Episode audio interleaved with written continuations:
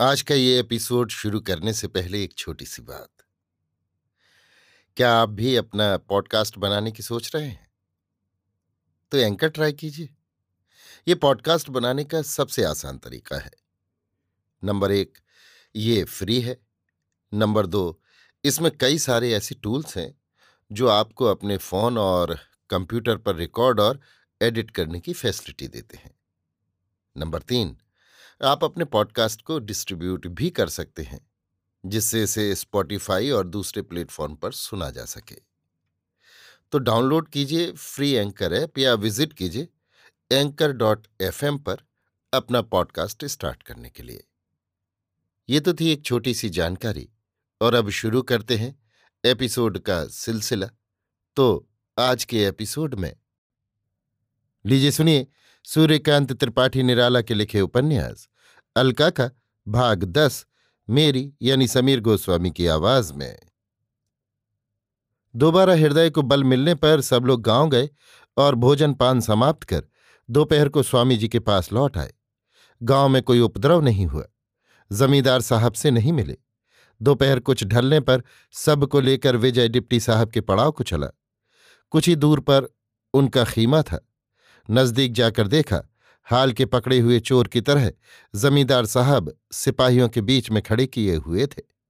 अभी तक डिप्टी साहब ने उनसे कोई कैफियत नहीं तलब की। वो दस बजे खीमे के भीतर गए हुए अभी तक बाहर नहीं निकले। चपरासी इधर उधर बातचीत कर रहे थे। भूखों मार डाला साले ने। जी चाहता है गोली मार दे। कोई कोई आवाज़ विजय के कानों तक गूंज जाती है। उसने निश्चय किया कि आज आप लोगों को फलाहार रूप सूक्ष्म भोजन के अतिरिक्त माल मलाई की शायद विशेष सुविधा नहीं प्राप्त हुई। गर्म तवों पर घी न पड़कर एक एक बूंद पानी पड़ रहा है, जिससे ये छनकर आ रही है और चतुर्दिक धूमायमान है। पटवारी एक बार जमींदार को सर उठाकर देख लेता है, फिर अपने कागजात में पहले से अधिक दत्त चित्त हो जाता है। गाँव के लोगों के जाने पर उसे जीवन में पहले पहल अद्भुत प्रकार का भय हुआ। जमींदार साहब तो बुधुआ को देखकर अधमरे हो गए और और लोग जितने थे, उन सबसे भी आज के अभियोग का ताल्लुक है। भविष्य पर विचार कर जमींदार साहब का थूक सूख गया। जितनी गुंजाइश झूठ कहने की थी, जाती रही। एक महुए के पेड़ के नीचे विजय लोगों को उनका खास खास पाठ समझाने लगा और पूरा भरोसा देकर कहा कि वे भय न करें।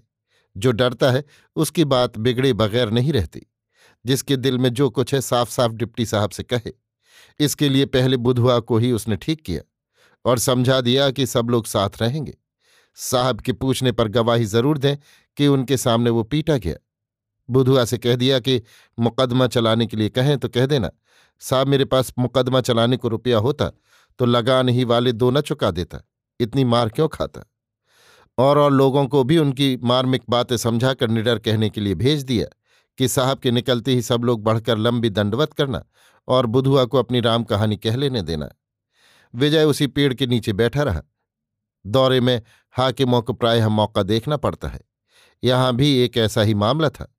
सरहद के दूसरे गाँव के जमींदार ने एक बाग बेदखल करने की अर्जी दी थी। उनके हिसाब से बाग बंजर था और लावारिस। बाग के स्वामी स्वर्ग सिधार गए थे। तीन और हकदार खड़े हुए।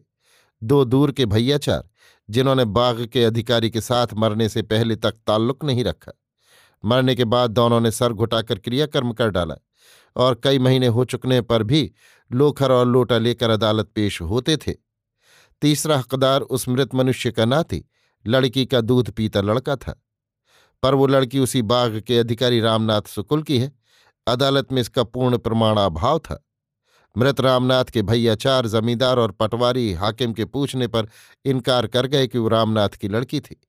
रामनाथ की कोई लड़की थी, ये भी किसी को मालूम न था, क्योंकि रामनाथ के जीवन काल तक कभी किसी लड़की को किसी ने नहीं देखा।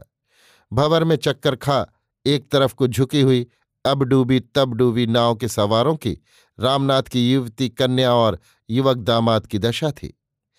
मछुए के बृहत जाल में जैसे गाँव की सभी मछलियों को जमींदार ने अपनी तरफ़, अपनी पकड़ में, अपने ही दयाबारी के वश कर रखा था। दूसरे जमींदार अपनी किसी दूसरे जमींदार भाई के ऐसे मामलात में दस्तंदाजी नहीं करते, न अपनी रियाया द्वारा होने देते हैं। अभिप्राय ये कि कन्या और दामाद सब तरफ़ से निराश हो चुके थे। महुए के नीचे कुछ आदमियों को देखकर, पति को लेकर रामनाथ की लड़की उधर ही चली। गोद में उसका बच्चा मुरझा रहा था। माँ के कपोलों पर आंसुओं के कई सूखे तार, लुप्त जल भरे हुए नदी पथों का प्राचीन प्रवाह सूचित कर रहे थे। बड़ी चेष्टा करने पर भी दुधमुहे बच्चे को उसकी जीविका से जीवन दे, गाँव की कन्या और गौ पर कृपा करने की बार बार प्रार्थना करने पर भी जल में रहकर मगर से बैर करने वाला कोई भी न निकला। रामनाथ की कन्या गाँव या बिल्कुल पड़ोस में परिचय के प्रमाण न पा हताश हो चुकी थी। पर मनुष्य की आशा बड़ी अद्भुत है। महुए के नीचे कुछ आदमियों को देखकर पुनश्च कुछ आश्वस्त हो बढ़ी। भैया, विजय को लक्ष्य कर पूछा, तुम इसी गाँव में रहते हो? हाँ, क्यों? युवती अपना हाल कह गई। विजय ने अपने आदमियों से पूछा। जगतू ने कहा, ये सरजू बुआ है, रामनाथ दादा की बिटिया। वो उनकी बाग है, आम बीनने आती थी, जब ब्याह नहीं हुआ था। हम लोग आम छीन कर खाते थे और रुलाते थे। क्यों बुआ, है याद? बुआ के आंसुओं से सूखे चर्राए कपोलों पर, दुख के समय भी, बाल्य की एक सुखकर स्मृति से, लाज विजड़ित, मंद सहृदय हँसी चक्राकृति फैल गई। विजय ने कहा, आप निश्चिंत रहें, ज़रूरत पड़ने पर आप जगतू तथा और दो आदमियों को शिनाख्त के लिए ले जाएँ।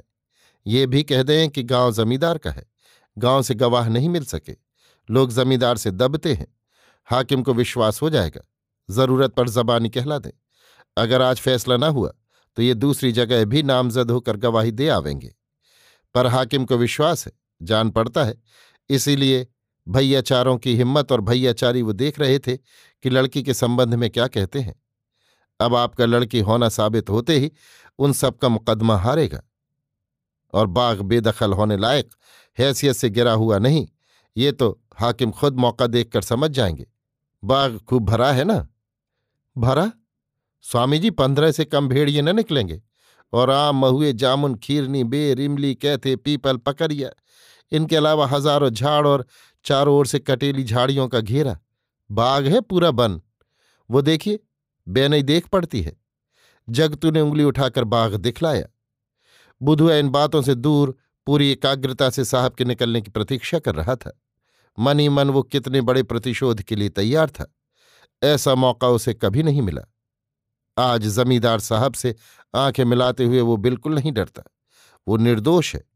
फिर भी उसके हृदय ने कितने बार एकांत में अपने दुर्बल तार झंकृत कर कर शक्तिमानों से उसे निरस्त रहने की सलाह दी है। ये सब स्मरण, सब दौर्बल्य एकत्र हो, वाष्प के मेघों की तरह पूर्ण प्राबल्य से सूर्य को घेर कर उसे समझा देना चाहता है कि तपन के विरोध में सिक्त करने की वो कितनी शक्ति रखता है। डिप्टी साहब को मौका देखने के लिए जाना था।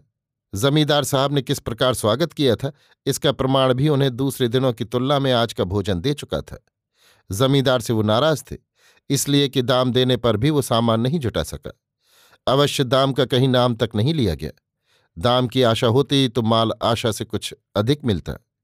पर कर्मचारी लोग जहाँ आँख दिखाकर धर्म पालन करा लेते हैं और दाम खर्च की तालिका पेश कर अपनी जेब में रखते आपस में बांट लेते हैं। वहाँ दाम के संबंध में वे इतने उदार क्यों होने लगे? फिर जब जमींदार स्वयं उनका खर्च चलाते हों। कर्मचारियों की तरह जमींदार भी फ़ायदे में रहते हैं। माल उनके घर से नहीं जाता। वो सिर्फ़ आठ, दस सेर आटा और डेढ़, दो सेर दाल घर से मंगवा देते हैं। बाकी सब्ज़ी, घी, दूध, मिट्टी के बर्तन और गड़रियों के बकरे तक रियाया से लेकर देते हैं। मुनाफा ये होता है कि कर्मचारियों से उनकी पहचान बढ़ती अदालत में काम निकलता है। इसीलिए डिप्टी साहब के आने पर सिपाहियों के साथ आजकल के सुशासन के तौर पर कलेक्टर साहब का अतिरंजित प्रचार और प्रजा की श्रद्धा की जगह भय मुद्रित कर टेढ़ी उंगलियों घृत निकालने की कहावत चरितार्थ करते हैं। अब के ऐसा नहीं हो सका। केवल आटा दाल और एक रुपये का घी और तीन चार सेर तरकारी दूसरे गाँव से खरीदवा कर भेज दिया था। डेरे के सिपाहियों का दो सेर दूध था। वो दूध चला गया था। इससे डिप्टी साहब और उनके कर्मचारियों को ही पूरा नहीं पड़ा। सिपाही चपरासियों की बात क्या? पर देवता से गण प्रभाव में बड़े होते हैं, ऐसा शास्त्रकारों ने लिखा है। देवता थोड़े उपचार से प्रसन्न हो सकते हैं, पर उपदेवता बिना बलिदान के बात नहीं करते। डिप्टी साहब के धैर्य के लिए चीज़ें न मिलने की कैफियत काफ़ी होती, पर सिपाही और चपरासी कभी कैफियत नहीं देखते। उन्होंने कर्मचारियों से सलाह कर साहब से कह दिया कि जमींदार ने दाम देने पर भी कोई मदद नहीं की। उल्टे कहा, मैं डिप्टी साहब का नौकर हूँ। चीज़ें कहाँ मिलती हैं चपरासियों को पता नहीं था। कचहरी का वक्त हो जाने के कारण वे दूसरे गाँव नहीं जा सके। कमर बाँध कर तैयार हो गए, भूखे खड़े हैं। डिप्टी साहब को इसके प्रमाण की ज़रूरत नहीं हुई, क्योंकि ऐसा मुकदमा अभी तक उनके पास नहीं आया। जमींदार को बुलवाकर उन्होंने बाहर बैठाल रखा। अब निकलकर सरकार क्या होती है, अच्छी तरह याद करा देंगे। डिप्टी साहब अपने खीमे से निकलकर बीस कदम बाहर आए थे कि सिपाहियों के रोकने पर भी गिड़गिड़ाता हुआ बुधुआ पैरों पड़ने के लिए ज़मीन पर लंबा होकर एक हाथ से खुली पीठ के बरारे दिखाकर रोने लगा। डिप्टी साहब को उसकी दशा पर दया आ गई। स्नेह स्वर से उसे अभय देते हुए रुक कर रोने का कारण पूछा। बुधुआ और फफक फफक कर सांत्वना से उच्छ्वसित तो हो हो रोने लगा। डिप्टी साहब परीक्षा की दृष्टि से पीठ के बरारे देखते हुए स्वयं बोले, किसी ने मारा है इसे? इस उच्छ्वास से रोते हुए रुक रुक कर बुधुआ ने कहा, जमींदार कृपानाथ ने दो रुपए बाकी लगान के लिए मारा है। अब तक विजय तथा और और लोग जो अपने अपने मुकदमे या दर्शक की हैसियत से गए थे, एकत्र हो गए। कुछ सिपाही जमींदार साहब को घेरे हुए वहीं खड़े थे। धीरे से किसी ने कहा, हुजूर, जमींदार साहब हैं इसी मिजाज के। साहब रुक गए, पटवारी को बुलाया। भाई और श्रद्धा के कुबड़ से भार ग्रस्त केवल सर उठाए ऊँट की चाल से दौड़ता हुआ पटवारी आया। साहब ने कहा, इसके जोत की पैदावार पर साल की क्या है बताओ? सलाम कर पटवारी ने कहा कि साहब की आज्ञा न रहने से पैदावार वाली बही वो नहीं ले आया। हुक्म हो तो कल लाकर पेश करे। बुधुआ से साहब ने कहा, तुम जमींदार पर मुकदमा चला सकते हो। जैसा सिखलाया हुआ बुधुआ ने कहा, हुजूर रुपया होता तो लगान न चुका देता, मार क्यों खाता? साहब ने जमींदार को पूछा। बढ़ाकर सिपाहियों ने परिचय करा दिया। कृपानाथ की जबान से निकला, हुजूर, ये लोग कांग्रेस में मिले हैं और एक आदमी वो खड़ा है। तमाम गाँव बिगाड़े हुए हैं, सारी करामात इसी की है। साहब ने विजय की तरफ़ देखा। विजय बढ़ गया। ना जाने क्यों, साहब के मन में विजय के प्रति इज़्ज़त पैदा हुई। पूछा, आप कांग्रेस में हैं? जी नहीं। आप यहाँ के रहने वाले हैं? जी नहीं। फिर यहाँ क्यों हैं? किसान लड़कों को पढ़ाना मेरा लक्ष्य है। मैं और कुछ नहीं करता।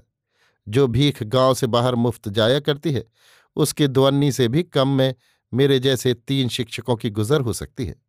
केवल भोजन कर गरीबों को शिक्षा देना मैंने अपना लक्ष्य कर लिया है। साहब ने आपाद मस्तक विजय को देखा। आप सन्यासी हैं? पूछा। जी हाँ ये काम अब तक सन्यासियों के ही हाथ रहा है, जो कम लेकर ज़्यादा देते रहे। आप कहाँ तक पढ़े मैं बंबई विश्वविद्यालय का ग्रेजुएट हूँ। डिप्टी साहब नौजवान थे। हाल ही कॉलेज छोड़ा था। तब तक विद्या और विद्यार्थियों की प्रेम वर्षा, शासन समुद्र में मिश्रित हो, लावणाक्त न हुई थी। प्रेम से पास बुला, विजय से गाँव के इस उपद्रव का कारण पूछने लगे। विजय ने जमींदार की चिट्ठी निकाली। बुधुआ के हटाने का मार ही कारण है कि साहब के पास प्रमाण न पहुँचे, सुझाया। काट पर डांट ऐसी बैठ रही थी कि साहब बिना विश्वास किए रह नहीं सके। फिर चरण छक्कन घसीटा पलटू आदि को बुलाकर रसद का छिपा रहस्य समझाया। रियाया पर होते हुए ऐसे ऐसे अत्याचारों का उन्हें बिल्कुल ज्ञान न था। जिस विषय में उनके कर्मचारी तक सटे हुए थे, उसका उन्होंने केवल ज्ञान प्राप्त कर लिया, प्रसंग न उठाया। चिढ़कर जमींदार के लिए आज्ञा दी, इसे हटा दो। सिपाहियों ने ब्याज समेत वसूल किया, यानी कुछ दूर तक कान पकड़कर घसीटा, फिर धक्के लगाकर रिस बुझाई। विजय से साहब ने कहा, आपके ऐसे कार्य के लिए मैं हृदय से आपको बधाई देता हूँ, अगर कांग्रेस से आपका ताल्लुक नहीं। फिर साहब बाग की तरफ़ बढ़े। विजय अपने आश्रम की ओर चला। कुछ आदमी सरजू बुआ की गवाही के लिए रह गए।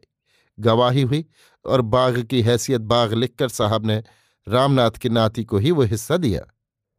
गाँव में चारों तरफ़ किसानों में विजय की जय वैजयंती फहराने लगी। जिन जिन गाँवों में अभी तक किसी शिक्षा का प्रसार न हुआ था वहाँ वहाँ होना निश्चय हो गया। वहाँ के कई गाँवों का विजय प्रमुख मनुष्य माना जाने लगा। जमींदारों ने रिपोर्टें डरकर न की कि डिप्टी साहब की स्वामी जी पर कृपा है कहीं उल्टा फल न हो। विजय भी अपने निश्चय के अनुसार पूरी ताकत से शिक्षा के विस्तार पर लगा। उसके पास कुछ ऐसे भी लड़के आने लगे, जिन्होंने पास वाली पाठशाला से चहर्रुम पास किया था, पर अर्थाभाव के कारण मिडिल पास करने तहसील वाले मदरसे नहीं जा सके। अभी आप सुन रहे थे सूर्यकांत त्रिपाठी निराला के लिखे उपन्यास, अलका का भाग दस, मेरी यानी समीर गोस्वामी की आवाज़ में।